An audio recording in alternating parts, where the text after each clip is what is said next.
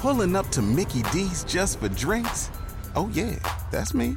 Nothing extra, just perfection and a straw. Coming in hot for the coldest cups on the block.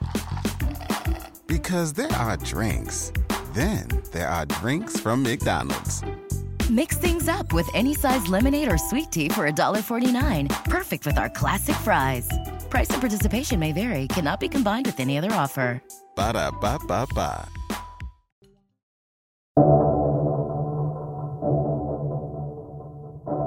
Who are you? Are you funny? Are you intelligent? Are you patient? Are you anxious? The things that make you you, your personality, where do those things exist? Where do they come from? What is you? Is it your soul, your spirit, or your brain? What if you got whacked on the head and all those things that made you you were suddenly different? Might some latent or unexpressed qualities emerge and make your personality shift in permanent and unexpected ways? Or could you be shocked into becoming someone else altogether? Someone virtually unrecognizable who utterly eclipses the you you were before? Welcome to Strange and Unexplained with me, Daisy Egan. I'm a writer and an actor who sometimes wishes they could just get a good blow to the head that would knock out all the anxiety. Back in season one, I told you about a small handful of people who experienced miraculous changes as the result of a traumatic brain injury. They were suddenly able to recall intricate details from years earlier or discovered artistic talents they never knew they had. Today, we're going to learn about three people who experienced blows to the brains that didn't leave them with remarkable talents, but rather erased their previous selves completely. Come along, we're headed to the dark side of personality change.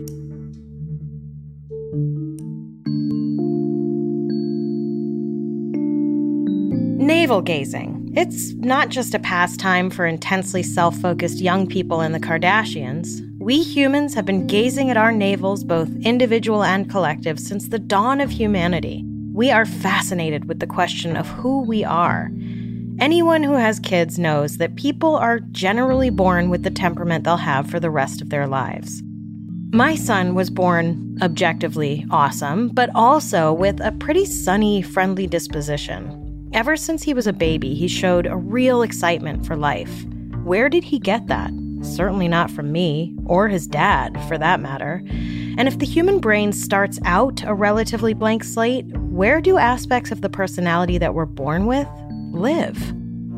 Cultures around the world, independent of each other since ancient times, answered the question of where the personality lives with the concept of a soul.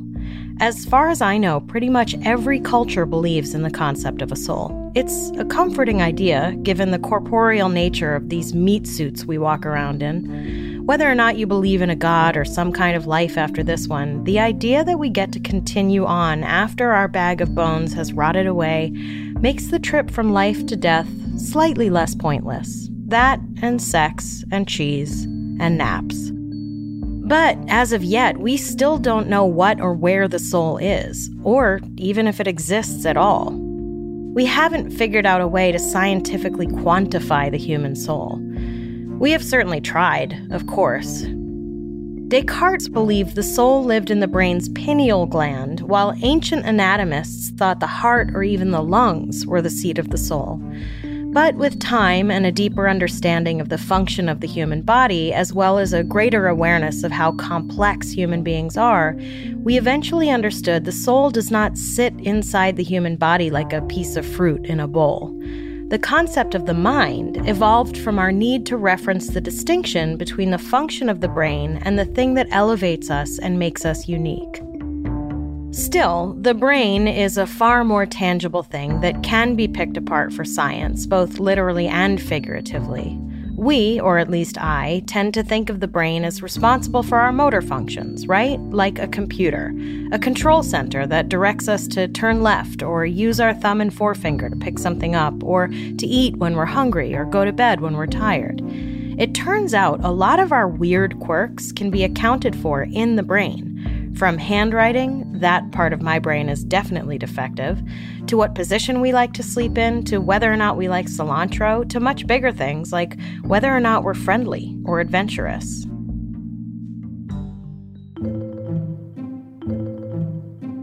A 2017 piece for The Conversation outlined a study of 500 healthy adults that were divided into the so called Big Five personality traits neuroticism, extroversion, openness, agreeableness, and conscientiousness. What they found was that the actual structure of the subject's brains in each personality category were consistent. The author of the piece explained, quote, we found that neuroticism, a personality trait underlying mental illnesses such as anxiety disorder, was linked to a thicker cortex, the brain's outer layer of neural tissue, and a smaller area and folding in some brain regions. Conversely, openness, a trait reflecting curiosity and creativity, was associated to thinner cortex and greater area and folding in the brain. The other personality traits were linked to other differences in brain structure, such as agreeableness, which was correlated with a thinner prefrontal cortex. This area is involved in tasks including processing empathy and other social skills. End quote. In other words, with this information, a coroner could identify whether their formerly alive subject had been friendly or curious or anxious just by looking at the structures of their brain. A 1987 New York Times article reported, quote, New studies have shown that three basic aspects of personality change little throughout life a person's anxiety level, friendliness, and eagerness for novel experiences. But other traits, such as alienation, morale, and feelings of satisfaction, can vary greatly as a person goes through life. These more changeable traits largely reflect such things as how a person sees himself and his life at a given point, rather than a basic underlying temperament. End quote. So, when you meet someone who's just kind of a dick, remember, it's not really their fault. Baby, they were born that way. Speaking of babies, this explains those babies you pass in their stroller at the grocery store who you smile and wave to and they just kind of raise an eyebrow and frown at you, and you're like, You're six months old and already over it? Good luck, kid. Turns out their shitty attitude may just be genetic luck of the draw. To be clear, I'm not suggesting that every baby that doesn't smile back is shitty, but it is actually sort of instinctual to a point, so when it doesn't happen, it's okay if you wonder if they might have the mark of the beast under their hair. If the personality does, in fact, live in the brain, that would mean that injury to the brain could potentially change our core personality, right? It makes sense if you look at lobotomized people. Jesus, remember when we used to lobotomize people because we didn't like them or because they didn't like themselves? Egads. There have been plenty of studies done on people with traumatic brain injury that have shown pretty major changes in the subject's personality. The changes are usually in the form of a reduced filter. As brain doctor Brent Masel explained it for a piece for NBC News, quote, "One of the problems for people with injuries to the frontal lobes is that they frequently do or say things before they've thought them out." It's sort of like someone who has had 3, 4 beers. An injury there can cause you to lose that filter. End quote. But for some people, the change in personality resulting from a traumatic brain injury goes far beyond just a missing social filter. Waiting on a tax return? Hopefully, it ends up in your hands. Fraudulent tax returns due to identity theft increased by 30% in 2023. If you're in a bind this tax season, LifeLock can help. Our U.S. based restoration specialists are experts dedicated to helping solve your identity theft issues and all LifeLock plans are backed by the Million Dollar Protection Package. So we'll reimburse you up to the limits of your plan if you lose money due to identity theft. Help protect your information this tax season with LifeLock. Save up to 25% your first year at LifeLock.com slash aware. On September 13th, 1848, 25-year-old construction foreman Phineas Gage and his crew were blasting rock for the Rutland and Burlington Railroad Company near Cavendish, Vermont. According to a presentation by John M. Harlow, MD, given to the Massachusetts Medical Society about 20 years later, titled, and this is a big spoiler alert, kids Recovery from the Passage of an Iron Bar Through the Head.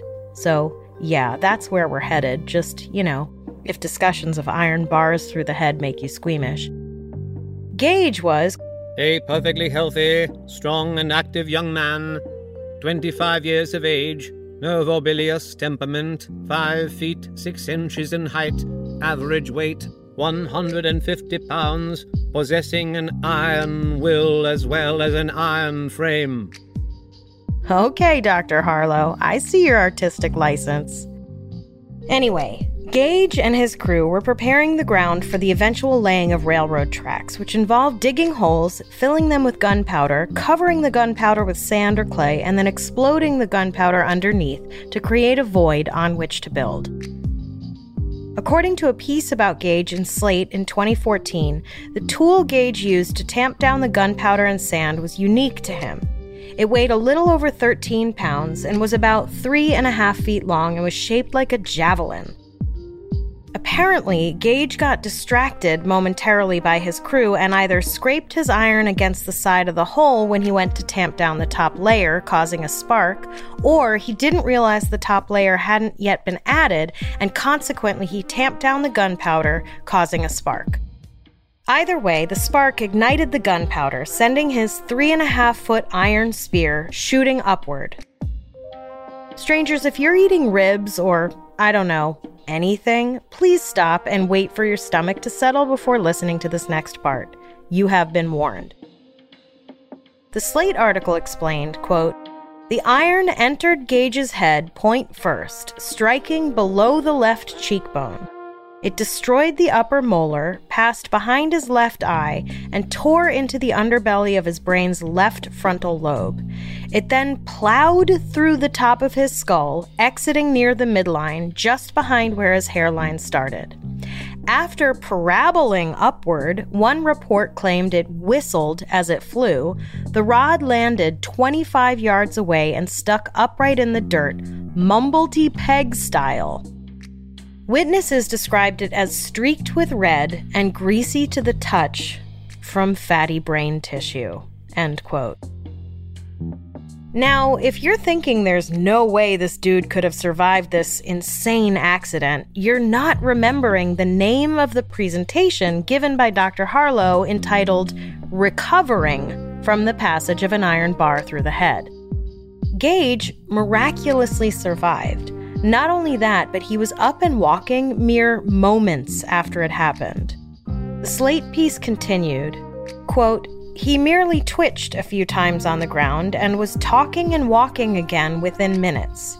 He felt steady enough to climb into an ox cart, and after someone grabbed the reins and giddy upped, he sat upright for the entire mile long trip into Cavendish. At the hotel where he was lodging, he settled into a chair on the porch and chatted with passersby. The first doctor to arrive could see, even from his carriage, a volcano of upturned bone jutting out of Gage's scalp. End quote. According to a 2020 piece for simplypsychology.com, Gage waited in the hotel lobby, which really makes you wonder what the hell the staff was doing at this point. Like, the dude's face and head are caved in. You could literally see his brain pulsing through the hole in his skull, and I would imagine there was, you know, blood. But apparently, according to Dr. Harlow's report, Gage just sat there in the lobby till the doctor arrived and greeted him by saying, Here's business enough for you. At which point he vomited, causing, quote, about a teacup full of his brain to fall upon the floor from the hole at the top of his skull. End quote. Good luck eating tapioca pudding ever again, am I right? Remarkably, by October 11th, less than a month after being impaled by a high speed iron spear, Gage seemed to have basically regained all of his intellectual functioning and was, by all accounts, pretty much okay. Considering that people still regularly died from minor cuts back in the 1800s, it's incredible that this guy had his entire brain spilling out of his head and was just like doo doo doo pretty much right away. That might be enough for a strange and unexplained episode, but Phineas Gage's story didn't end there. In April of that following year, Gage visited Dr. Harlow for a follow up, and Dr. Harlow reported that physically, Gage was making remarkable progress. Even aesthetically, considering the extent of the injury, Gage didn't look like a guy who'd had a giant metal spike driven through his face and out the top of his skull. I mean, there was some damage, but not as much as this layperson would have imagined. What Dr. Harlow discovered, however, was that it seemed there had been damage done to Gage's personality. Dr. Harlow reported The equilibrium or balance, so to speak, between his intellectual faculties and animal propensities seems to have been destroyed. He is fitful, irreverent, indulging at times in the grossest profanity which was not previously his custom, manifesting but little deference for his fellows, impatient of restraint or advice when it conflicts with his desires. At times pertinaciously obstinate yet capricious and vacillating, devising many plans of future operation which are no sooner arranged then they are abandoned in turn for others, appearing more feasible. A child in his intellectual capacity and manifestations, he has the animal passions of a strong man. Previous to his injury, though untrained in the schools, he possessed a well balanced mind and was looked upon by those who knew him as a shrewd, smart businessman very energetic and persistent in executing all his plans of operation. In this regard, his mind was radically changed, so decidedly that his friends and acquaintances said he was no longer Gage. Now that Gage was, by this account, a cranky, impulsive flake, he had trouble getting and keeping work. Apparently, he spent the next few years peddling himself as an oddity in sideshows and circuses, appearing for a while in P.T. Barnum's museum in New York, where visitors could part his hair and feel his brain pulsating underneath the scar in his scalp. Sounds like a fun family activity to me.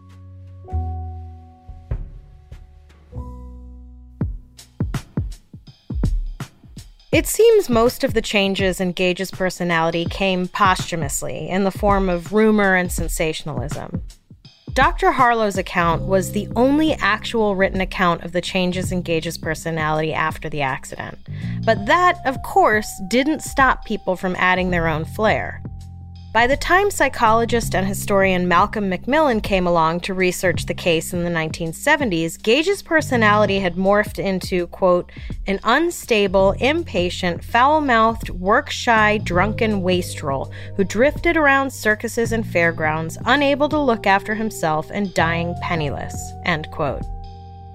Gage was described by some as, quote, sexually apathetic, others as promiscuous, some as hot tempered, others as emotionally void, as if lobotomized, end quote.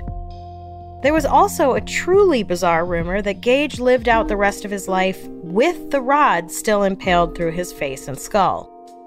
In his book, Descartes' Error, neuroscientist and author Antonio Damasio repeated popular rumors about Gage, including, according to Slate, quote, that women couldn't stand to be in Gage's presence, that he started drinking and brawling in questionable places, that he was a braggart and a liar and a sociopath, end quote.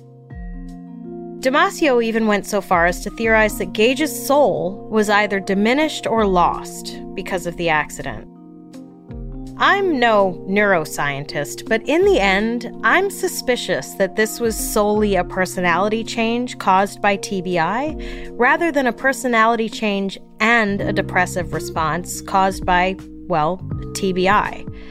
I would imagine surviving something like that might make a lot of things about day to day life, including keeping a menial job, seem trivial and pointless.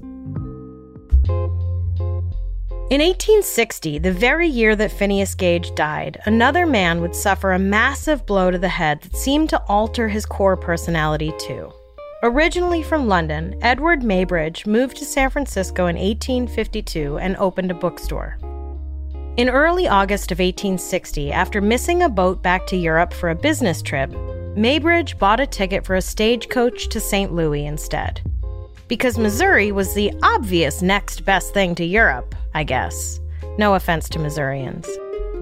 According to an article in the Sacramento Daily Union, on August 6th, the horses took off from Mountain Station in northeast Texas at top speed, came to a curve in the road on said mountain, and when the brakes failed, the coach careened down the mountain, hitting a tree, splintering into pieces, tossing all the passengers into the side of the mountain.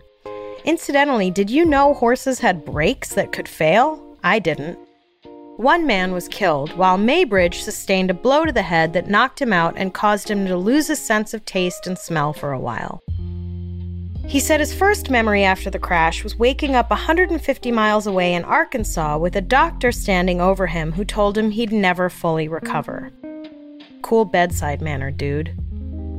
Muybridge made it to Europe, after all, traveling to London to seek the medical care of famed neurologist and personal physician to Queen Victoria, Sir William Withy Gull. Despite spending five or six years in London in Gull's hospital, there's not a ton of info about his recovery process. Also, five to six years sounds like an awful lot of years to be in the hospital, especially when you remember that Gage was out and about in less than a month after being skewered by an iron javelin. One thing we do know is that Dr. Sir Doctor? Dr. Sir? Gull suggested Muybridge take up photography as part of his rehab. Don't ask me, folks. I just report the facts. Random though the suggestion seemed, it turned out Muybridge had an especially keen eye for photography, particularly for capturing movement, which was thought to be connected to his experience during the accident, in which, though he didn't actually remember the events immediately before or during, he reported experiencing a sense that time had stopped during the event itself. This newly discovered artistic talent for photography is similar, of course, to the people I introduced you to in the Miraculous Talents episode. Muybridge's new ability afforded him a brand new career. He even invented an early moving picture projector called the Zoopraxiscope, in which a series of still photos mounted on a rotating disc appeared to be moving in a smooth motion, which, of course, all movies are. But this isn't another episode about incredible talents uncovered by traumatic brain injury, and so, as you probably guessed, like Phineas Gage before him, Muybridge's personality seemed to take a decidedly dark turn after his accident. Or at least, that's what his lawyers would have everyone believe. With LinkedIn Jobs, we tap into a network of more than a billion professionals to help you find quality professionals quickly and easily for any role you need. Marketing wizards? Found them. Software engineers? Found. That project manager I could never seem to hire? And found. LinkedIn Jobs quickly matches your roles with candidates with the right skills and experience. In fact, 86% of small businesses get a qualified candidate within 24 hours. Post your first job for free and get started at linkedin.com slash spoken. That's linkedin.com slash spoken. Terms and conditions apply. In 1871, Muybridge married a woman named Flora Shallcross Stone, and the two had a baby a few years later. Somehow, Muybridge came across a letter Flora had written to theater critic Major Harry Larkyns, in which Flora referred to the baby as Little Harry. Muybridge decided that meant the baby he thought was his was actually the product of an affair his wife was having with Larkyns, and he flew into a rage. Muybridge caught up with Larkyns at his home that evening, knocked on the door, and when Larkyns answered, Muybridge said, I have brought a message from my wife. Take it. And he shot Larkyns to death. Muybridge pleaded not guilty by reason of insanity, and his friends and associates were brought to the stand to testify that something in Muybridge's personality had changed since the accident. According to a 2016 article in The Atlantic, William H. Rulofson, a colleague of Muybridge's, testified that, quote, Muybridge sometimes slipped into bursts of grief or anger and just as easily into a placid daze, immovable as stone, end quote. Rulofson and others insisted that Muybridge had become impulsive, irritable, sloppy, eccentric, and careless in his business dealings. One colleague testified that Muybridge came back from his recovery in England an entirely different man. It seems to me that all of this is irrelevant. Unless they were trying to argue that Muybridge had suffered actual brain damage that somehow caused him to kill his wife's suspected lover, I'm not sure how bringing a parade of men to be like, this dude used to be cool, but now he sucks, was going to help him win the case. Maybe Muybridge's attorney saw the weakness in their case too, because in his closing statement, he made this turd of a statement quote, Every fiber of a man's frame impels him to instant vengeance, and he will have it, if hell yawned before him the instant afterward. End quote. And the old white men who made up the jury were like, Huzzah! Yes, what a great defense! And they let Muybridge go. Side note if you listen to our recent Pride series on the tragic love affair between Freda Ward and Alice Mitchell in 19th century Tennessee, you'll sense a difference between how this all turned out for the insane Mr. Muybridge as opposed to the insane Ms. Mitchell. He got to go free, and she got to go to an asylum to wait out her death. I haven't said this in a while, but something to put in your pipe and smoke. Anyway, Muybridge divorced his wife, who died a few months later, and then Muybridge put their child in an orphanage and moved on with his life as though nothing had ever happened.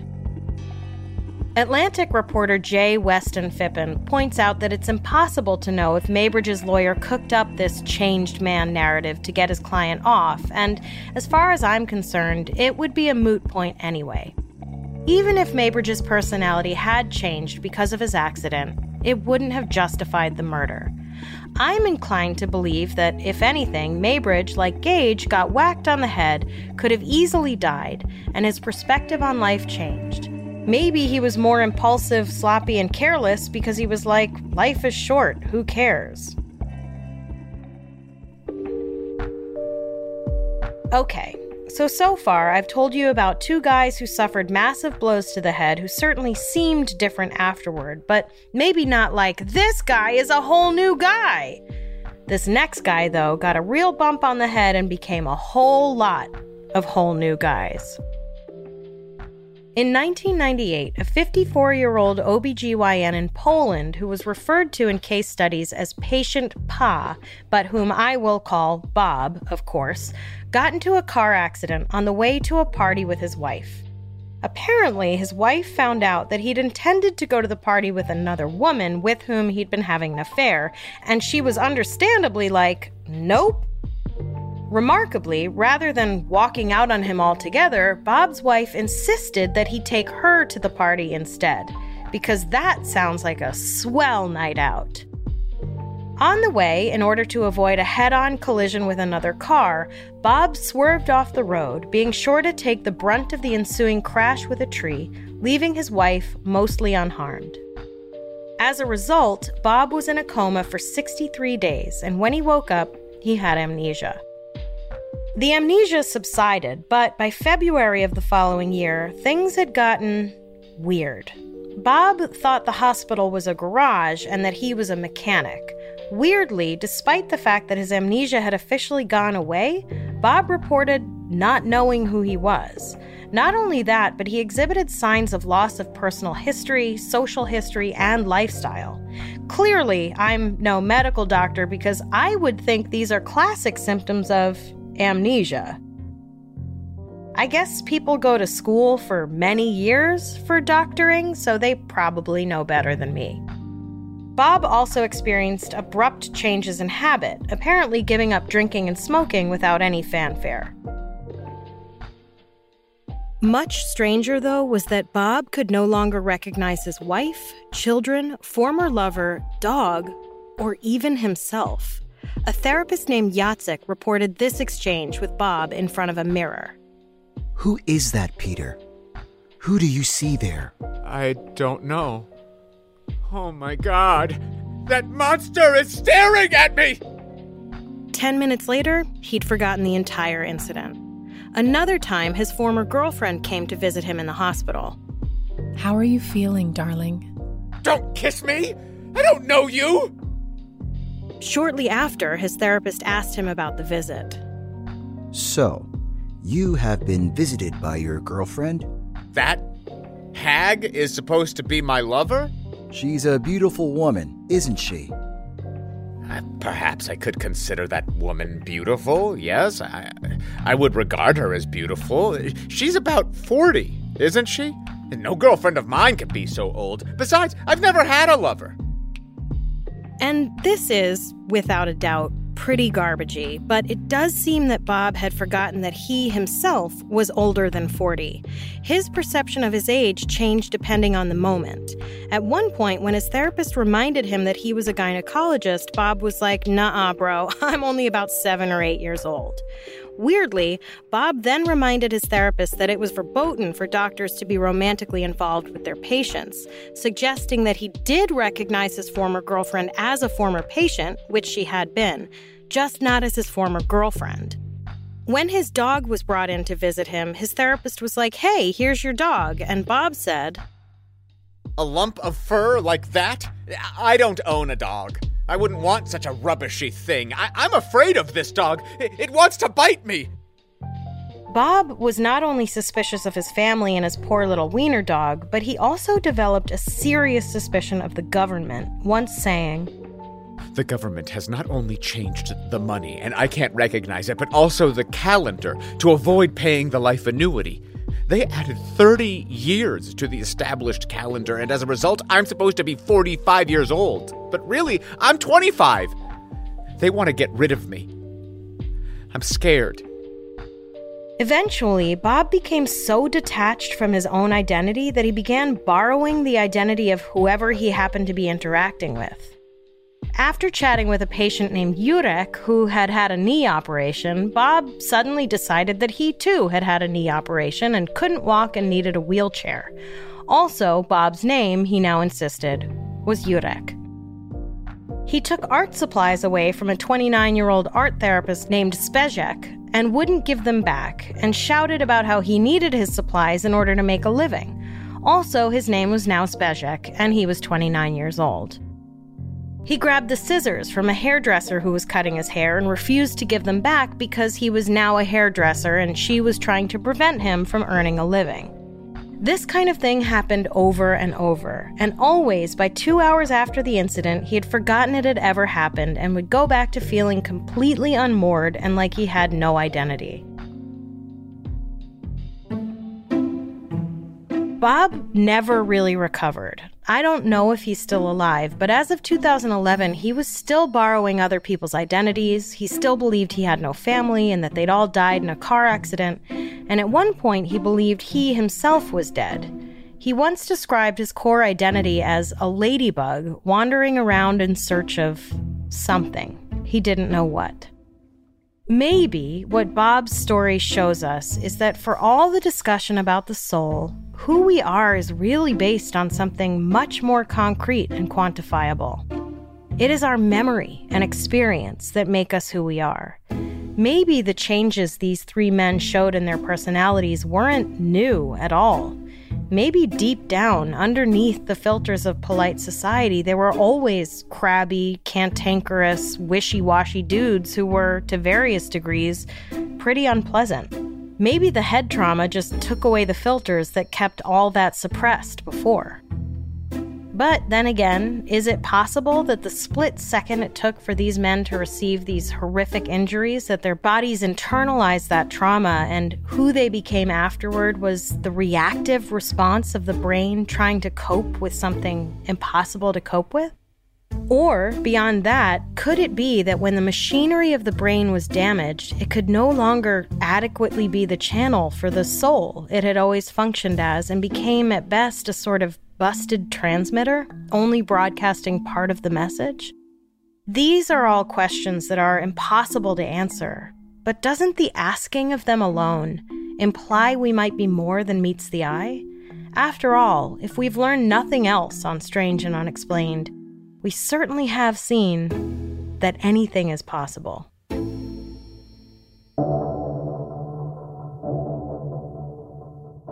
Next time on Strange and Unexplained, we'll take a trip to the happiest place on Earth to discover what darkness lurks just beneath the shiny facade at Disney's theme parks.